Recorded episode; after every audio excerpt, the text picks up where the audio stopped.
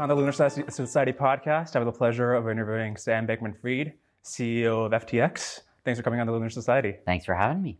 All right, first question. Does the consecutive, consecutive success of FTX and Alameda, does that suggest to you that the world has all kinds of low-hanging opportunities, or was that a property of the inefficiencies of crypto markets at one particular point in history? I think it's probably more the former. I think there are probably just a lot of inefficiencies. So I guess another part of this question is if you had to restart earning to give again, what are the odds you'd become a billionaire, but you couldn't do it in crypto? I think, um, I mean, they're pretty decent. Like, I, I, a lot of it depends on what I end up choosing and how how sort of like aggressive I end up deciding to be. You know, there are a lot of pretty safe and secure kind of career paths for you know before me that definitely would not have ended there. Um, but I think that if I'd sort of you know decided to really dedicate myself to starting up some businesses, there would have been a pretty decent chance of it. So that leads to the next question, which is that you've cited Will MacAskill's lunch with you while you were at MIT as being very yep. important in deciding your career. He suggests that you do earning to give at by going to a quant firm like um, uh, Jane Street. In retrospect, given the success you've had as a founder, was that maybe bad advice and maybe you should have advised you to start a startup or a nonprofit? I mean, I don't think it was literally the best possible advice in that like you know, I mean, that was what 2012 or something like. You know, think about starting a, a crypto exchange would have maybe been a, a, you know, but but I think it was definitely helpful advice, and I think that you know, relative to not having gotten advice at all, then um, I think it, it probably helped quite a bit. Right. But then there's a broader question of are people like you who could become yep. founders, are they advised to take lower variance, uh, lower risk uh, careers that um, in expected value are uh, less valuable? Yeah, I think that's probably true. I think probably people are advised too strongly um, to go down safe career paths. But I, I think it's worth noting that, first of all, there's a big difference between what makes sense altruistically and personally for this. And you know, to the extent you're just thinking of personal criteria, uh, that's going to argue heavily in favor of a safer career path because you have much more quickly declining, you know, marginal utility of money than the world does. Um, so this is sort of like specifically for altruistically minded people. Um, the other thing is that, you know, when you think about like where or what is it that that sort of like is advising people to choose a safer route, um, I think people, you know, will will often try and look to, oh, well, what was the career advice that they got? What was sort of like, you know, what were sort of these outward facing factors that, that you can see? But, but I think often the answer has to do something with them and their family um, or them and uh, you know their friends or, or something much more personal. And you know when we talk with people about what they're thinking about doing with their career, you know personal considerations and the advice of people close to them weighs really really heavily um, on what decisions they end up making. So I, I didn't realize that the personal considerations uh, were as important in your case as the advice you got from oh, I, I, don't think in my case, but I think that in, in the case of, of many, many people that I talk to, they are. So speaking of declining marginal consumption, I'm wondering if you think the implication of this is that over the long term, all the richest people in the world will be utilitarian philanthropists because they don't have uh, diminishing returns from consumption. They're risk neutral. I mean, I wouldn't say all will, but I think there probably is something in that direction where people who are looking at sort of how they can help the world are going to end up being disproportionately represented amongst the most and maybe least successful. All right, let's talk about effective altruism. So, yeah. in, your, in your interview with Tyler Cowen, you were asked what constrains the number of altruistically minded projects, and you answered probably someone who can start something. Now, is this a property of the world in general, or is this a property of EAs? And if it's about EAs, then what do you think is about? Is there something about the movement that drives away people who could take leadership roles? Oh, I think it's just the world in general. I think you know, even if you ignore altruistic projects and just look at profit-minded ones, we have lots of ideas for businesses that we think would probably do pretty well if they were run quite well. Um, that we'd be you know, excited to fund. And the missing ingredient, quite frequently for them, is the right person or team to take the lead on it. Um, and I think that in general, it's just it, it's kind of brutal starting something. It's it's sort of brutal being a founder, and uh, it requires a, a, somewhat specific but extensive list of of skills. Um, and and I think that you know those things end up making it generally fairly highly in demand. What would it take to get more of those kinds of people to go into EA? Yeah, I mean, I, I think part of it is probably just talking with them about you know have you thought about what you can do for the world? Have you thought about how you can have impact on the world? have you thought about how you can maximize your impact on the world? And and just sort of going down that path, I think a lot would be amenable. I think a lot would be excited about sort of thinking critically and ambitiously about how they can help the world. So I think honestly, just engagement is one piece of this. Um, and, and, then another thing, I think you know, even within people who are um, you know altruistically minded and looking at like what would it take for them to be more excited to be founders or, or, or to be better at, I think there are still things that, that you can do. And I think some of this is about empowering people and some of this is about normalizing the fact that when you start something, it might fail and that's okay. Um, and that, you know, that's how most startups and especially most very early stage startups. Obviously, this sort of changes over over time, but um, but that you know when you look at sort of early stage companies, um, you shouldn't be running them. Uh, you shouldn't be trying to build them to maximize the chances of having at least a little bit of success. Um, but what that means is that you have to be okay with the personal fallout of failing, and that we have to build a community that is okay with that. And I don't think we have that right now. I think very few communities do. Now, there are many good objections to utilitarianism. As you know, you said yourself that we don't have a good account of infinite ethics. Should we attribute substantial weight to the probability that utilitarianism is wrong? And how do you hedge for this moral uncertainty in your giving? So, I don't think it has super large impact on, on my giving, partially because in order to so, you'd have to have sort of a concrete proposal for what else you would do and what that would imply that would be different, you know, actions wise. And I don't know that I've sort of been compelled by many of those. Uh, I do think though that there are a lot of things we don't understand right now, and I think one thing that you pointed to is is infinite ethics.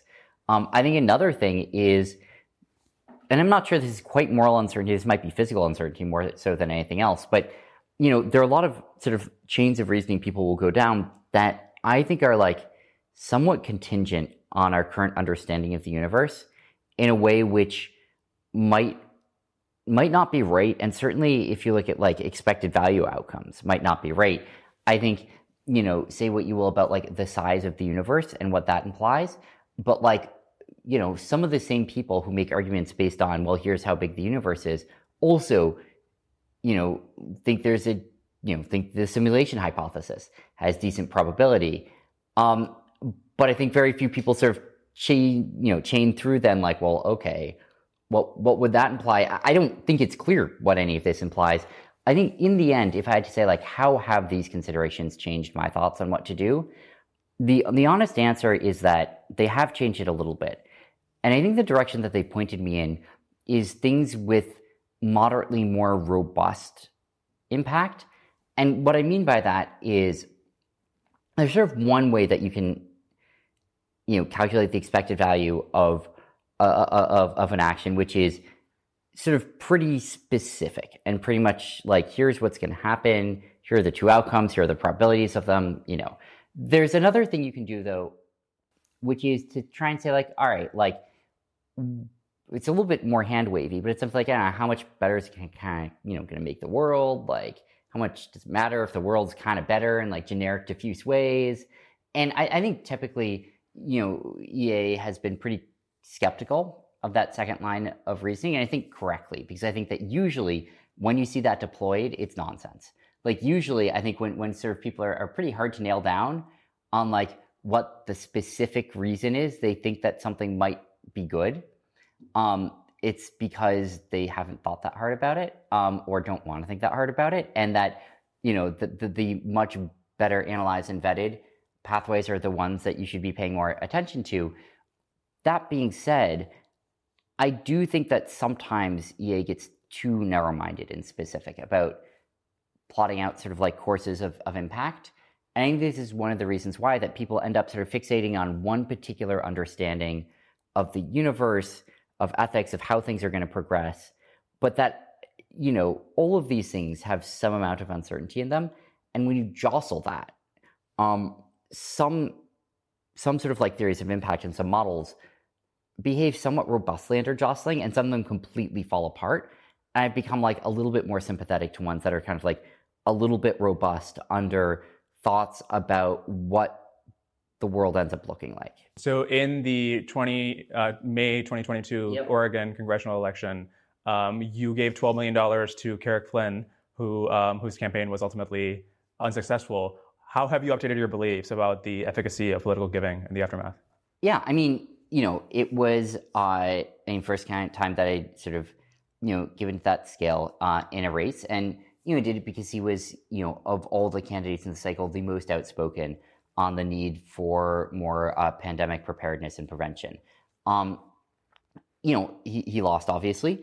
Um, you know, such is life, and I, I, I think that you know, in the end, there's some updates. I, I, think lots of sort of miniature updates on efficacy of various things. Um, but you know, also, you know, I never thought that the odds were extremely high that he was going to win. It was always going to be a, an uncertain, close race.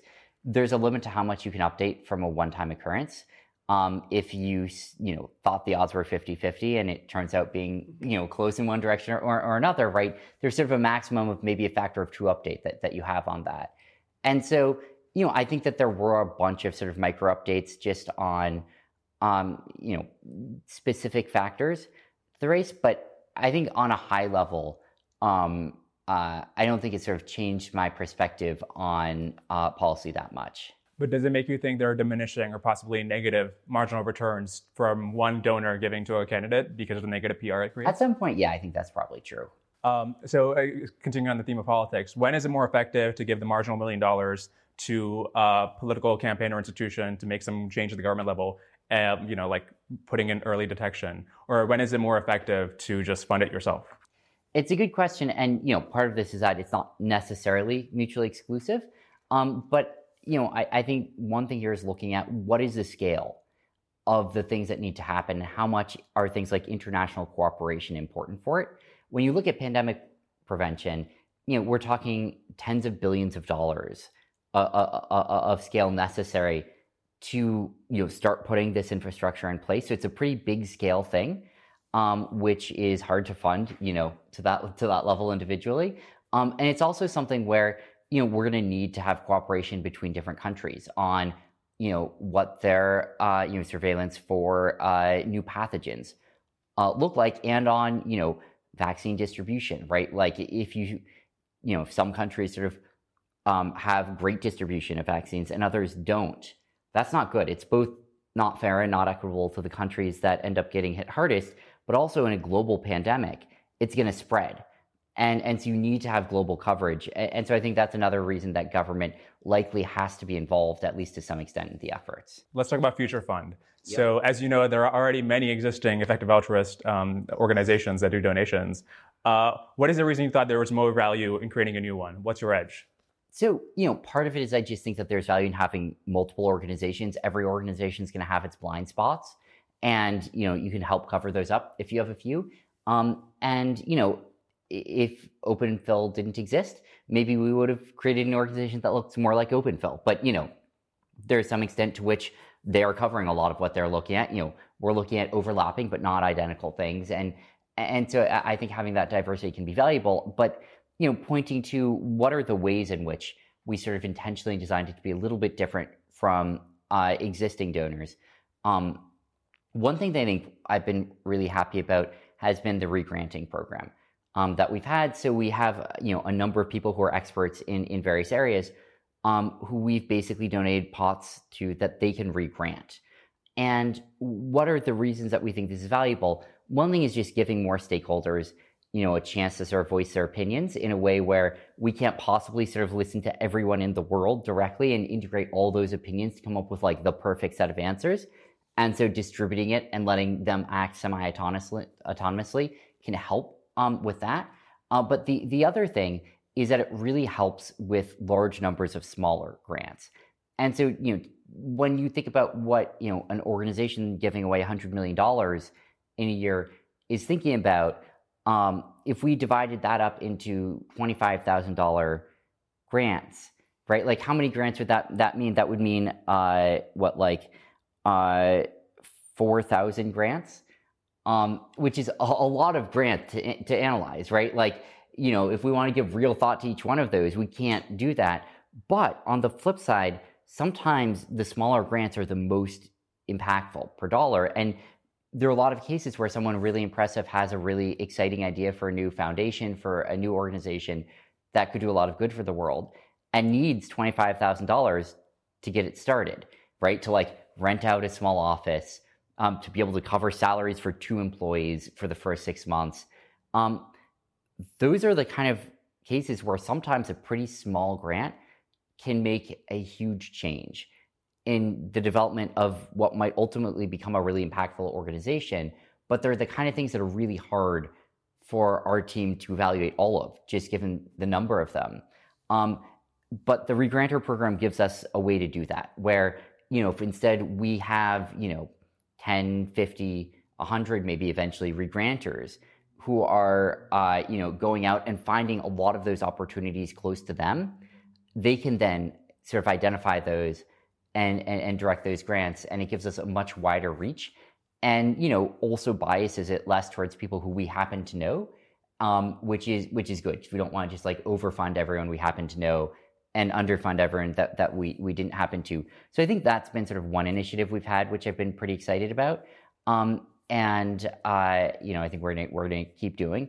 Um, and then you know I think another thing is what we've really tried to have a lot of emphasis on making the process smooth and clean um, there are pros and cons to this but I do think that it sort of like drops the activation energy necessary for someone to decide to apply for a grant and you know fill out um, all of the forms and things like that. And so we've really tried to bring more people in the fold, you know, in, in terms of potential uh, recipients. If you make it easy for people to fill out your application, and yep. if it's generally uh, you're funding things that maybe other organizations wouldn't, how do you deal with the possibility of adverse selection in your philanthropic deal flow? It's a really good question, and of course that that's a worry that you know, Bob down the street might like, you know, see a great bookcase that he wants and be like, oh man, I wonder if I can get funding for this bookcase. It's going to house, you know, house a lot of knowledge. Knowledge is good, right? Um, uh, I mean, obviously, not that one. I think we would detect pretty quickly. Um, and, and I think the basic answer is that you know we still have vetting on all of these, um, and so you know we we have you know we do have, have oversight of them. But what we also do is we do really deep dives into both all, all the, the large ones, but also into sort of samplings of all the small ones. You know, we do some oversight of all of them, but but we will do really deep dives into randomly sampled subsets of them, which allows us to get a pretty good statistical sense of whether we are facing significant, um, you know, adverse selection in them. Um, you know, so far we haven't seen obvious signs of it, but we're going to keep doing these analyses and you know, see if anything anything worrying comes out of those. But that that's sort of a way to be able to, um, you know, have more trusted analyses for more scaled up numbers of grants. Mm-hmm. Um, so a long time ago, you wrote a blog post about how EA causes are multiplicative instead of um, instead of additive, and we just yep. talked about that a little while ago. Um, are, do you still find that that's the case with most of the causes you care about, or are there cases where some of the causes all you care about are negatively multiplicative? Like an example might be economic growth and the speed at which AI takes off. Yeah, I think it's getting more complicated, and I think that I mean specifically around AI, you have a lot of really complex factors that point sometimes, in the same, direction, direction, sometimes in opposite directions. And I think that especially if what you think matters is something like the relative progress of AI safeties re- safety research versus AI capabilities research, a lot of things are going to have the same impact on both of those, and thus confusing impact on you know safety you know, as a whole. Um, so I, I, do think it's more complicated now, and I, I, think it's not sort of cleanly things just multiplying with each other. I do think there are lots of cases where you see multiplicative behavior, but I also think there are cases where you just don't have that, and that you know, sort of the conclusion of this is if you do have multiplicative cases, you probably want to be funding each piece of it.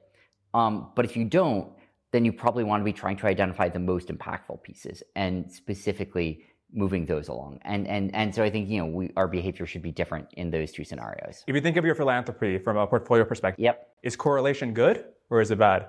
Ah. I mean, like I don't know, expected value is expected value, right? Like, and and maybe here's like w- one way to think about this.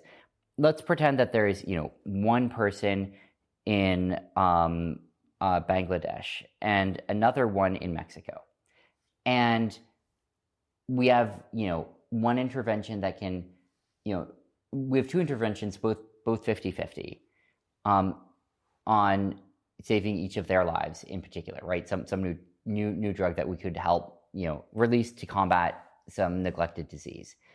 Um, and and and there's this question of like, well, are they correlated? Like, are these two drugs correlated in their efficacy? And, and my basic argument is it doesn't matter, right? Because if you think about it from each of their perspectives, right? The person in Mexico isn't saying like I only want to be saved in the cases where the person in Bangladesh is or isn't saved, right? Like that's not relevant, right? They're like I, I, I would like to live, and the person in Bangladesh similarly says I would like to live, and you know you want to help both of them as much as you can, um, and it's not super relevant whether you know there's sort of alignment or anti-alignment between the cases where you get lucky and the ones where you don't. Um, what's the most likely reason that Future Fund lives uh, fails to live up to your expectations? I, I think we just like kind of get a little lame. Like we, we give to a lot of decent things, but like all the cooler or like more innovative things that we do just don't seem to work very well, and we end up sort of giving the same where same place, you know, that everyone else is is giving wherever that that ends up being, and that you know we're not don't turn out to be effective at starting new things. We don't turn out to be effective at thinking of new causes or executing on them. Um, and, uh, you know, hopefully we'll avoid that, but it's always a risk. So, should I think of your charitable giving as a yearly contribution of a billion dollars or less or more? Or should I think of it as a $30 billion hedge against the possibility that there's going to be some existential crisis that um, requires a large pool of liquid wealth? It's a really good question. I'm not sure. Um, you know, we're going to start giving some we already have. We've given away about 100 million so far this year. Um, and, you know, we're going to start doing that partially because we think they're really important things to fund, partially because we want to make sure to start scaling up those systems and that process so that we're ready. Um, and so that, you know, we notice opportunities as they come by and we have, you know, systems ready in place to give to them. Um, but I think it's something we're really actively discussing internally, how concentrated versus diffuse we want that giving to be and you know how much we want to be sort of storing up for one very large opportunity versus how much it's going to be sort of a you know mixture of many. When you look at a proposal and you think this project could be promising but this is not the right person to lead it yep. what is the trait that's most often missing? Uh, super interesting. Um, there's uh, i'm going to sort of like ignore the obvious answer set which are like the guy's just not very good. Um, uh, which sure fine. Um, and, and maybe look at cases where it's someone who like is pretty impressive, but like I still think is not the right fit for this. Um, I, I think there are a few things. I think one of them is how much are they going to want to deal with really messy shit? This is a huge thing. If you go to work for uh, like, and maybe to give some example, like when I was working at Jane Street, um, is a really great place. Um, you know, had a great time there. One thing which I didn't even realize was you know valuable there until I saw the alter you know saw saw sort of what what things could look like outside was you know if I decided that it was a good trade to buy one share of Apple stock um, on Nasdaq, uh, I you know there's like a button to do that right. Um, if you as a random you know citizen want to buy one share of Apple stock directly on an exchange, it'll cost you tens of millions of dollars in a year to get set up to be able to do that. Like you got to get like a physical colo, maybe like in a in you know Secaucus, New Jersey. You, like like you know you you have to like have market data agreements with these companies. You have to think about the SIP and about the NBBO and whether you're even allowed to lift on Nasdaq right then. Um, you have to build technological infrastructure to do it. But all of that comes after you get a bank account. And let's even talk about that stuff. Getting a bank account that's going to work in finance is really hard. Um, I probably spent hundreds, if not thousands, of hours of my life trying to open bank accounts. Um, and you know, one of the things at early Alameda that was really crucial to our ability to make money was having someone very senior spend um, hours per day in a physical bank branch, manually instructing wire transfers. And if we didn't do that, we wouldn't have been able to do the trade. Um, and when you start a company, there's enormous amounts of shit that looks like that. Things that are like dumb or annoying or broken or unfair or not how the world should work. But it's how the world does work. And the only way to be successful is to do it, is to fight through that. And if you're going to be like, ah, whatever, like, I'm the CEO, I don't do that stuff, right? Then no one's going to do that at your company. It's not going to get done. You won't have a bank account and you won't be able to operate. So one of the biggest traits that I think is incredibly important for a founder, um, and for like an early team at a company, um, but that is not necessarily important for everything that you might want to do in life, is being willing to do a ton of grunt work, if that's what's important for the company right then, um, and viewing it not as like low prestige or like too easy for you or something like that, but as whatever. This is the important thing. This is the valuable thing to do. So it's what I'm going to do. Um, that's one of the, the, the, I think, core traits. And the other one is like, are they excited about this idea? Will they actually put their heart and soul into it? Um, or are they kind of going to be a little bit drifting and bored and not really into it and half-ass it? I think like those are two things that I really look for. How have you used your insights about pitcher fatigue to allocate talent in your companies? Uh, um, uh, so uh, pitcher fatigue um, is uh, I haven't thought about this in a while, but but my thesis back then, which I still think is probably true, is that when it comes to to pitchers um, in in baseball, uh, there's a lot of evidence that they get worse over the course of the game. Just the more innings they pitch, like they get worse and worse and worse.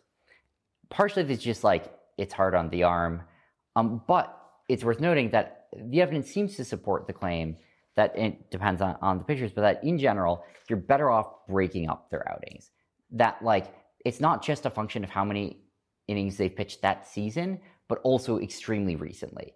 And so if you could choose between someone throwing six innings every six days or throwing three innings every three days, probably you should choose the latter. Probably that's going to get the better pitching on average and just as many innings out of them.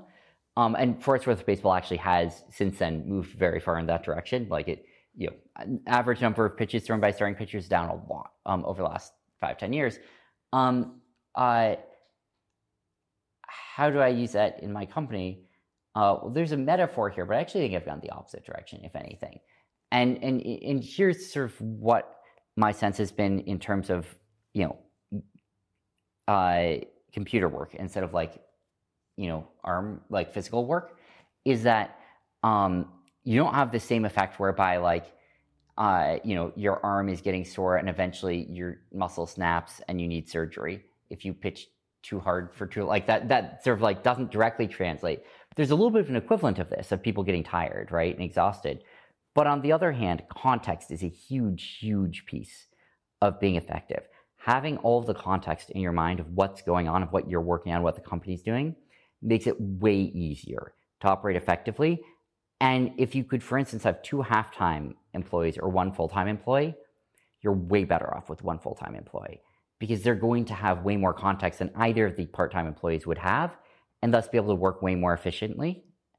And so, in general, I think our experience has actually been that like concentrated work is pretty valuable and that like if you keep breaking up your work and whatever it depends on the person, the context, but like in general, if you do that, you're never going to be able to do as great of work as if you really dove into something. So you've talked about how uh, you may experience relatively little when you're deciding who to hire. But in a recent Twitter thread, you mentioned that mentorship is, or being able to provide mentorship yep. to all the people who come on, that's one of the bottlenecks to you yep. doing a scale.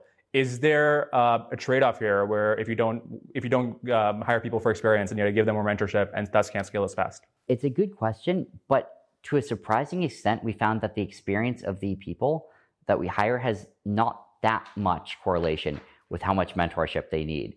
That much more important is how they think, how good they are at understanding new and different situations, um, and how good they are and how hard they try to integrate into sort of their understanding of, you know, let's say coding, their understanding of how FTX works. And um, and so I, I, think that we actually have by and large found that like other things are much better predictors of how much, you know, oversight management and mentorship someone is going to need than their experience at sort of similar looking roles. And how do you assess that short of hiring them for them for a month and then seeing how they did? It's tough. I don't think we're perfect at it. Um, but things that we look at, you know, do they understand quickly what the goal of a product is and how does that inform how they build it. You know, when you're looking at developers, I think we really strongly want people who can understand what FTX is, how it works, and thus what the right way to architect things would be for that. rather than sort of like treating it as like an abstract engineering problem divorced from whatever the ultimate product is. So being able to, and, and that's something that you, you can try and ask people like, hey, here's like a high level customer experience or customer goal, right? How would you architect a system to create that? Um, so that, that's one thing that we look for. Just an eagerness to learn and to, to you know, adapt. Um, it's not trivial to test for that, but you can do some amount of that. You can try and give people sort of novel scenarios and see how much they break um, versus how much they, they bend. Um, and I think that can be super valuable as well. Uh, and uh, and you know also kind of like specifically searching for developers who are you know willing to deal with messy scenarios rather than wanting sort of a pristine world to work in. Um, because our company, it's customer facing, it has to face some third party tooling. We've been a quickly growing company. All of those things mean that you know we have to interface with things that are messy in the way the world is. Now, before you launched FTX, you gave detailed instructions to the existing exchanges about how to improve their system, yep. how to remove clawbacks, and so on. Looking back, they left billions of dollars of value on the table. Yep. Why do you think that was? Why didn't they just fix what you told them to fix? Yeah, um, it's a really interesting question, and my sense is that it's uh, it's part of a larger phenomenon where it's the right way to put it. Like so, okay, one, one piece of this is just like they didn't have a lot of market structure experts. Like they just did not have the talent in house to be able to like think really well and deeply about risk engines. Um, and also there are cultural barriers between you know myself and some of them, which I think probably meant that they you know were less inclined than they otherwise would have been to sort of take it very seriously. Um, but ignoring those factors, I think there's something much bigger at play there where you know many of these exchanges had hired a lot of people they'd gotten very large um, and you might think that that meant that they got more able to do things because they had you know more sort of like horsepower but in practice most of the times that we see a company grow really fast really quickly and get really big in terms of number of people it becomes an absolute mess internally there's huge diffusion of responsibility issues no one's really taking charge. You can't figure out who's supposed to do what. And in the end, nothing gets done. And you actually start hitting negative marginal utility of employees pretty quickly, um, where the more people you have, the less total you get done. I think that happened to a number of them to the point where, like, yeah, I sent them these proposals. Where did they go internally? Who knows? You know, the, the like, you know, vice president of exchange risk operations but not the real one, the sort of fake one operating under some department with an unclear goal and mission or something like that, who like had no idea what to do with it. And eventually just sort of like passed it off to a random friend of hers that she knew who was a developer for the mobile app and was like, You're a computer person. Is this right?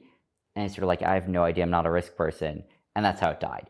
And, and I'm not saying it's literally that happened, but something sounds kind of like that probably happened where it's just like, it's not like they had like you know people who took responsibility they saw this like wow this is scary i should make sure that the best person in the company gets this and pass it to the cto and like person who thinks about their modeling and said like hey is this thing scary and they looked at it and they're like wow this might be a problem i don't think that's what happened now there's two ways of thinking about the impact of crypto on financial innovation one is the crypto maximalist view that crypto subsumes TradFi. The yep. other is that what you're basically doing is you're stress testing some ideas from um, uh, in a volatile, fairly unregulated market yep. that you're actually going to bring to TradFi, but the, this is not going to lead to some sort of decentralized utopia. Um, so, which of these models is more correct, or is there a third model that you think is the correct way to so think about first of all, who knows, right? Like, I mean, you know, who knows exactly what's going to happen? It's going to be path dependent. Um, but you know, if I had to guess, I would say a lot of properties of what is happening in crypto today will probably make their way into TradFi to some extent. I think blockchain settlement has a lot of value and can clean up a lot of areas of traditional market structure. Um, and uh, and I, I, think that you know composable applications are super valuable um, and are going to you know get more important over time. I think there are some areas of this where it's not clear what's going to happen. And I think that when you think about how do decentralized ecosystems and regulation intersect, it's a little bit TBD exactly where that ends up. Um, and uh, and so you know I don't want to state with extreme confidence exactly what will or won't happen, but I think some piece of this of like seem pretty likely to me. I think stablecoins becoming an important settlement um, mechanism is pretty likely, and I think blockchains in general becoming a settlement mechanism and you know collateral clearing mechanism seems decently likely to me. Um, and uh, and more and more assets getting tokenized seems decently likely to me. Um, and you know there being programs written on blockchains that you know people can add to that can compose with each other seems pretty likely to me. Um, and you know a lot of other areas of it I think uh, could go either way. Let's talk about your proposal to the CFTC to yep. replace futures commission merchants with um, algorithmic real-time yep. risk management. Um, there's a worry that without human discretion, yep. you have algorithms that will be that will cause liquidation cascades yep. when they were not necessary. Is there some role for human discretion in uh, in these kinds of situations? There is, and the way I think about it is you have you know the the way that traditional future market structure works is you have a clearinghouse with a decent amount of manual discretion in it connected to FCMs some of which use human discretion and some of which use automated risk management algorithms with their clients. Um, and generally, the smaller the client, the more automated it is. We are inverting that to some extent, where at the center you have an automated clearinghouse, then connected to, you know, potentially connected to FCMs, which could potentially use, um, you know, discretionary systems when managing their clients. The, the key difference here is that one way or another, initial margin has to end up at the clearinghouse, a programmatic amount of it, and the clearinghouse acts in a clear way. Um, and the goal of this is, first of all, to prevent contagion between different intermediaries. So, whatever decisions, whatever credit decisions one intermediary makes with respect to their customers doesn't pose risk to other intermediaries because someone has to post the collaterals of the clearinghouse in the end, um, whether it's the FCM, their customer, or someone else. Um, and so it, it gives clear rules of the road and lack of sort of systemic risk spreading throughout the system and contains risk to the parties that choose to take that risk on. Um, you know, the FCMs that choose to, you know, make credit decisions there. So I, I think that, you know, there is a potential role for, uh, for manual judgment. Um, but, you know, manual judgment, it can be really valuable and add a lot of economic value. It can also be very risky when done poorly. Um, and uh, and I think that you know in the current system, each FCM is exposed to all of the manual bespoke decisions that each other FCM is making. And that's a really scary place to be in. And we've seen it blow up. We saw it blow up with LME nickel contracts, you know, and we saw it blow up in other cases, you know, with, uh, uh, you know, a few very large traders um, who had positions on at a number of different uh, banks and, and, you know, ended up blowing out. Um, so I think that this provides a level of clarity and, and oversight um, and transparency to the system so that people know what risk they are or are not taking on. Are you replacing that risk with another risk, which is that if there's one exchange that has the most liquidity in futures, and um, if that's if there's one exchange where you're posting all your collateral, so across all your positions, then um, the risk is that that single algorithm that the exchange is using is going to determine when and if liquidation cascades happen. So it's already the case that you know if you put all of your collateral with a prime broker, um, then you know potentially whatever that prime broker decides, whether it's an algorithm or a human or something in, in between is going to decide what happens with all of your collateral. And if you're not comfortable with that, you could choose to spread it out between different venues. You know, you could choose to use one venue for some products, another venue for other products. If you don't want to cross collateralize, cross margin your positions, you get capital efficiency generally for cross margining them, you know, for putting them in the same place. Um, but the downside of that is that you know the risk of one can can affect the other one. Um, there's a balance there, and you know I don't think it's a binary thing. Okay. Um, but given the benefits of cross margining and the fact that less capital has to be locked up as collateral, is the long run equilibrium that the single exchange will win? And if that's the case, then in the long run, there won't be that much competition in derivatives? I don't think it, I mean, you already could see that happening. I, you haven't, and I don't think we're going to have a single exchange winning. Um, among other things, I think, you know, there are going to be different decisions made by different exchanges, which will, you know, be better or worse for particular situations. And I think you know, one thing that people have brought up is, well, how about for physical commodities? um, you know, like corn or, or, or soy, um, you know, what, what, like, what would our risk model say about that? And the answer is it's not super helpful for those commodities right now because it doesn't know how to understand a warehouse. And so, you know, you might want to use a different exchange which had a more bespoke risk model that, you know, tried to understand, you know, have a human understand what physical positions, you know, someone had on. Um, I think that would totally make sense. And, you know, that can cause a, a sort of split between different, um, different exchanges. Um, in addition, you know, we've been talking about the clearinghouse here, but many exchanges can connect to the same clearinghouse. Um, and you know, we're we're already as a clearinghouse connected to a number of different uh, DCMs, and so excited for that to continue to to, to grow out. And, and, and you know, in general, there are going to be a lot of people who have different preferences over sort of different details of the system, and you know, choose different products based on that. I think that's how how it should work, and that you know, people should be allowed to choose the option that makes the most sense for them. What are the biggest differences in culture between Jane Street and FTX? I think you know, FTX is has much more of a culture of like, you know, morphing and taking on a lot of random new shit.